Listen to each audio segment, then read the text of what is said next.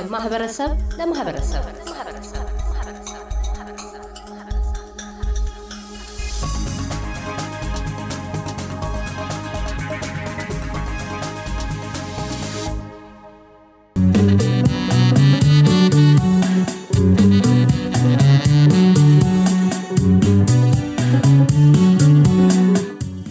ሳህሌ አበበ ነዋሪነቱ ሜልበርን ከተማ ሲሆን በሙያው የሳክስፎን ተጫዋች ነው። የታዋቂው ክብር ዘበኛ ሳክስፎኒስት ሳህሌ አበበ ልጅ ነው። አብይ የመጀመሪያ የሆነውን የሰላም ዜማ በሚል መጠሪያ አዲስ የሙዚቃ አልበም አውጥቶ ሰሞኑን ለማስመረቅ በዝግጅት ላይ ይገኛል።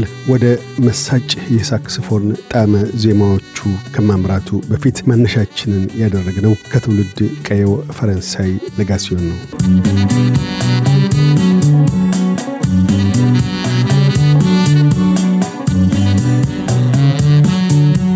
ካሲሽ thank you ስለጋበዝከኝ ኤስቢኤስ ሬዲዮም እኔ ለሚያውቁኝም ለማያውቁኝም ማን እንደሆንኩ እንዲያውቁኝ ስላደረግ ካሲሽ በጣም አመሰግናለሁ። ትውልዴ ያው የ art መፍለቂያ የሚባለው ፈረንሳይ ቤላ አካባቢ ነው። ከዛ ነው የተወለድኩት። ሙዚቀኞችን በማየት አርቲስቶችን በማየት እነሱን በመከተል እንደሱ እያልን ነው እንግዲህ ያደግነው እዛው ቤላ ላይ። አባትም እንደዚሁ ታዋቂ ሙዚቀኛ ናቸው። በክቡር ዘበኛ ውስጥ ሳሌ፣ በአንተ የሙዚቃ ህይወት ውስጥ የእሳቸው በጎ ተጽዕኖ ምን ያህል የበረታ ነበር? የእሳቸውንስ ዱካ ምን ያህል ተከትለ ሄደሃል ከልጅነትህ ጀምሮ? ቆንጆ ጥያቄ። የሚገርም ነው። የኔ ታሪክ ትንሽ ይለያል ከሌሎቹ። ይገርመሃል። የኔን የሙዚቃ ፍላጎት ያው አባቴ እንደምታውቀው ክቡር ዘበኛን ሲያይ በትንሽ ጨለማ ውስጥ የምታያት ትንሽ ብርሃን ቀዳዳ አለች አይደለም? እሷን ሲያይ የሙዚቃ ፍላጎት እንዳደረብኝና የሙዚቃን ለማወቅ ያለኝ ጉጉት ተረዳና ሙዚቀኛ ለመሆን ምን ማድረግ እንዳለብኝ ከስነ ስርዓት ጀምሮ ማለት ነው።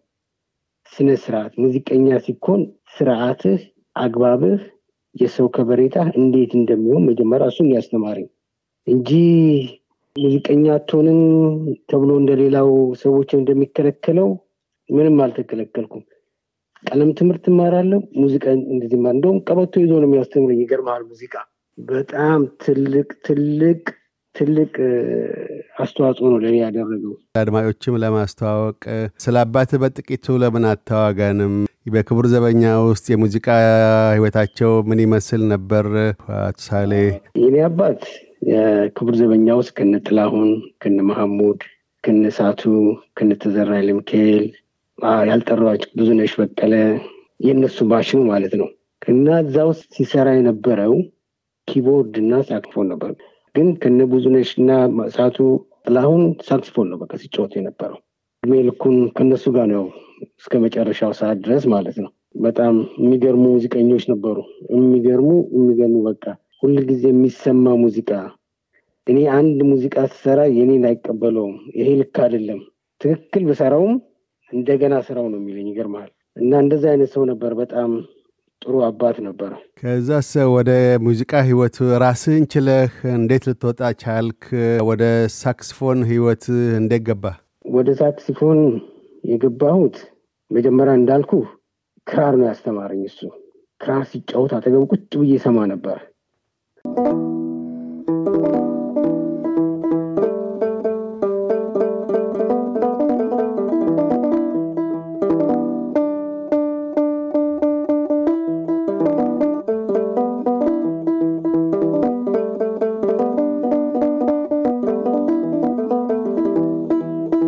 ክራሩን ያዝ ካደረኩ በኋላ ፒያኖ አስጀመረኝ። ማዕከላዊ ውስጥ ኖረሚ እንትኖች ናቸው ያሉት ወታደር ምናምን ሻለቃ ምናምን እና ምግብ አደርስ ነበር ለሱ። ማታ ላይ ምግብ ሳደርስ training የሚሰሩበት ቦታ አለ። ዘልዬ ለሱ ምግብ አድርሼ እኔ ውስጥ ገብቼ ፒያኖ ቀጠቅጣለሁ። እሱ ግን አያውቅም። መጨረሻ ላይ ይወጣና ማን ነው እዚህ በዚህ በማታ የሚመጣ ብሎ ሲያይ እኔን ያገኘኛል እዛ ውስጥ። አሁን በቃ በጣም ተደሰተ። በቃ እሺ እንግዲህ እንደዚህ የምትሰራ ከሆነ እዚህ ምግብ ካደረስክ በኋላ እዚህ ሳይሆን የምትቀመጠው ና እኔ ፎቅ ላይ አለ ሌላ brand new ፒያኖ በቃ እዛ ጋር ሁለት ሁለት ሰዓት ሶስት ሶስት ሰዓት ኖታ እያስነበበ ማስተማር ጀመረ። professional ስልጠና በቃ ጀመርኩ። አሁን እንደዛ እያልኩ ስመጣ ክራሩንም በጣም አጠበቅኩት። አንድ የሰፈራችን ጥሩ ሰው የሚባል ልጅ ነበረ፣ በጋሻው ተፈሪ የሚባል የመጀመሪያውን ice break ያደረገኝ እሱ ነው። ሰው ላይ ወጥቼ እንድሰራ መድረክ ላይ ይዞኝ ወጣና በነፃ ነው ተከፍሎኝ አይደለም። እየወጣው ከሱ ጋር መስራት፣ ሰርግ መስራት፣ እንደዚህ አንዳንድ show ዎች መስራት ጀመርኩኝ በክራር። ከዛ ችሎታው እየተጨመረ መጣ በደንብ።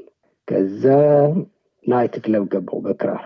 ወደ ሳክስፎኑስ እንደዘለቅ እናቴ ጣሊያን ነበረች። የሆነ time ላይ ሳክሲፎን ትልካለች ለሱ ማለት ነው። ከዛ በኋላ ቤታችን አንድ ሳክሲፎን ተገኘ ማለት ነው።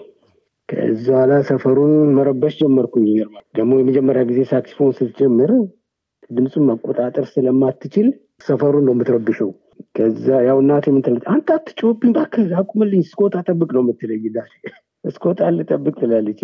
ግን የሰፈር ሰው በቃ ይገርምሃል፣ ልክ ሲጀምር ይጣም አይጣም አያውቁም ሙዚቃውን። ቆሞ በቃ በር ግቢያችን በር ላይ ቆሞ ያዳምጡ ነበር። ይገርምሃል። ከዛ እንደዛ እያልኩ እያጠናሁ እያጠናሁ መጣሁ። ኖታዎቹን እያጠናሁ እያስተካከልኩ እያስተካከልኩ መጣሁ። ከዛ የሆነ ክለብ ጋር ገባሁ በሳክሲፎን ክለብ ስገባ በቃ ህጎቹንም በደንብ በቃ እንዴት ነው ዘፈኖችን ማጥናት ጀመርኩ። ያው እንደዛ እንደዛ እያልኩ እንግዲህ በሳክሲፎንም ቀጠልኩበት ማለት ነው።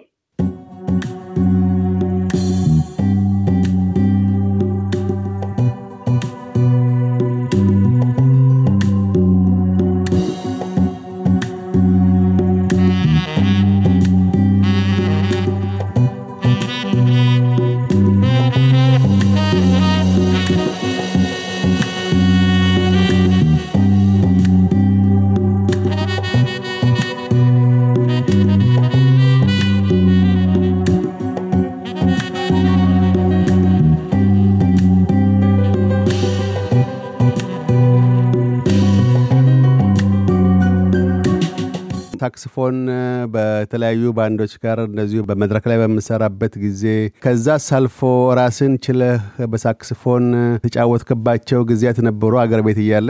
አዎ አገር ቤት እንዳልኩ ክለቦች ላይ አንድ ክለብ ገባሁና ክለቦቹ ላይ በቃ ራሳችን ችለን መጫወት ጀመርን።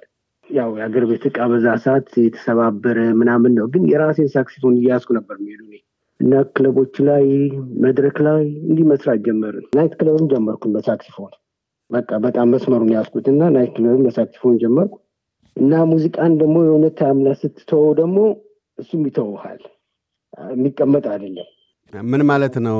ሙዚቃውም ይተውሃል ሲባል ሙዚቃ የማትሰራበት እና practice የማታደርግበት እና ደግሞ ሁሌ የማትከታተለው ከሆነ እንደ ማንኛውም ነገር እጅህ ይተሳሰራል።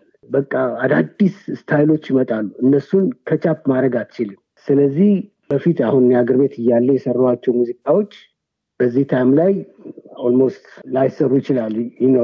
አይሰሩም ማለት ይችላል። አገር ቤት እነማንን ሙዚቃዎች ነበር በሳክስፎን ትጫወት የነበረው? ምንም ጥያቄ የለውም። ሁልጊዜ እነ ማህሙድ ነው። እነ ማህሙድ ያው ሁሉም ተነስቶ የሚሰ የማህሙድ የብዙነሽን ነው የሚሰራው። የነ አስቴር ከበደን፣ የነ አለማየሁ እሸቴን እነሱ እነሱን ነው የሚሰራው። እኔ እዛ ሀገር ቤት እያለው ማለት ነው እነሱን ነበር የምንሰራው። በቃ እነሱን ነበር ሁሉም የሚዘፍነው። የጥላሁንን ነው የሚዘፍነው፣ የማህሙድን ነው የሚዘፍነው፣ የብዙነሽን ነው። አዳዲስ ነገሮች አሁን እንደሚወጡት በፊት ብዙ ዘፈኖች አይወጡም ነበር። አሁን ነው በጣም ብዙ ዘፈን የሚወጣው። በፊት በስንት ዓመት ነው አንድ የሚወጣው። ያው ከእሷ ውስጥም ተነቅማ ነው የቷ ናት መድረክ ላይ የምትዘፈነው ተብሎ የሚዘፈነው። ግን ሁሉም ይጥሙ ነበር። በዛ ጊዜ በጣም ይጥሙ ነበር ሁሉም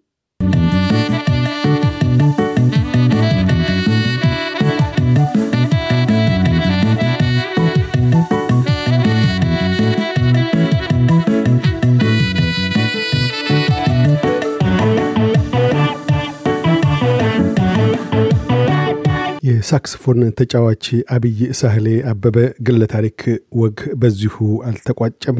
በቀጣዩ ክፍል እንደምን ከሀገረ ኢትዮጵያ የሰርከስ ኢትዮጵያ አባል ሆኖ መጥቶ አውስትራሊያ እንደቀረና የፊታችን ቅዳሜ ሜልበርን ውስጥ የሰላም ዜማ የሚለውን የሙዚቃ አልበሙን አስመርቆ የሙዚቃ አፍቃሪዎች እጅ ለማስገባት በመሰናዶ ላይ እንዳለ ያወጋል። እያደመጡ የነበረው የኤስቢኤስ አማርኛ ፕሮግራምን ነበር። የፕሮግራሙን ቀጥታ ስርጭት ሰኞና አርብ ምሽቶች ያድምጡ። እንዲሁም ድረገጻችንን በመጎብኘት on demand እና በኤስቢኤስ mobile app ማድመጥ ይችላሉ። ድረገጻችንን SBS dot com dot au Amharic ን ይጎብኙ።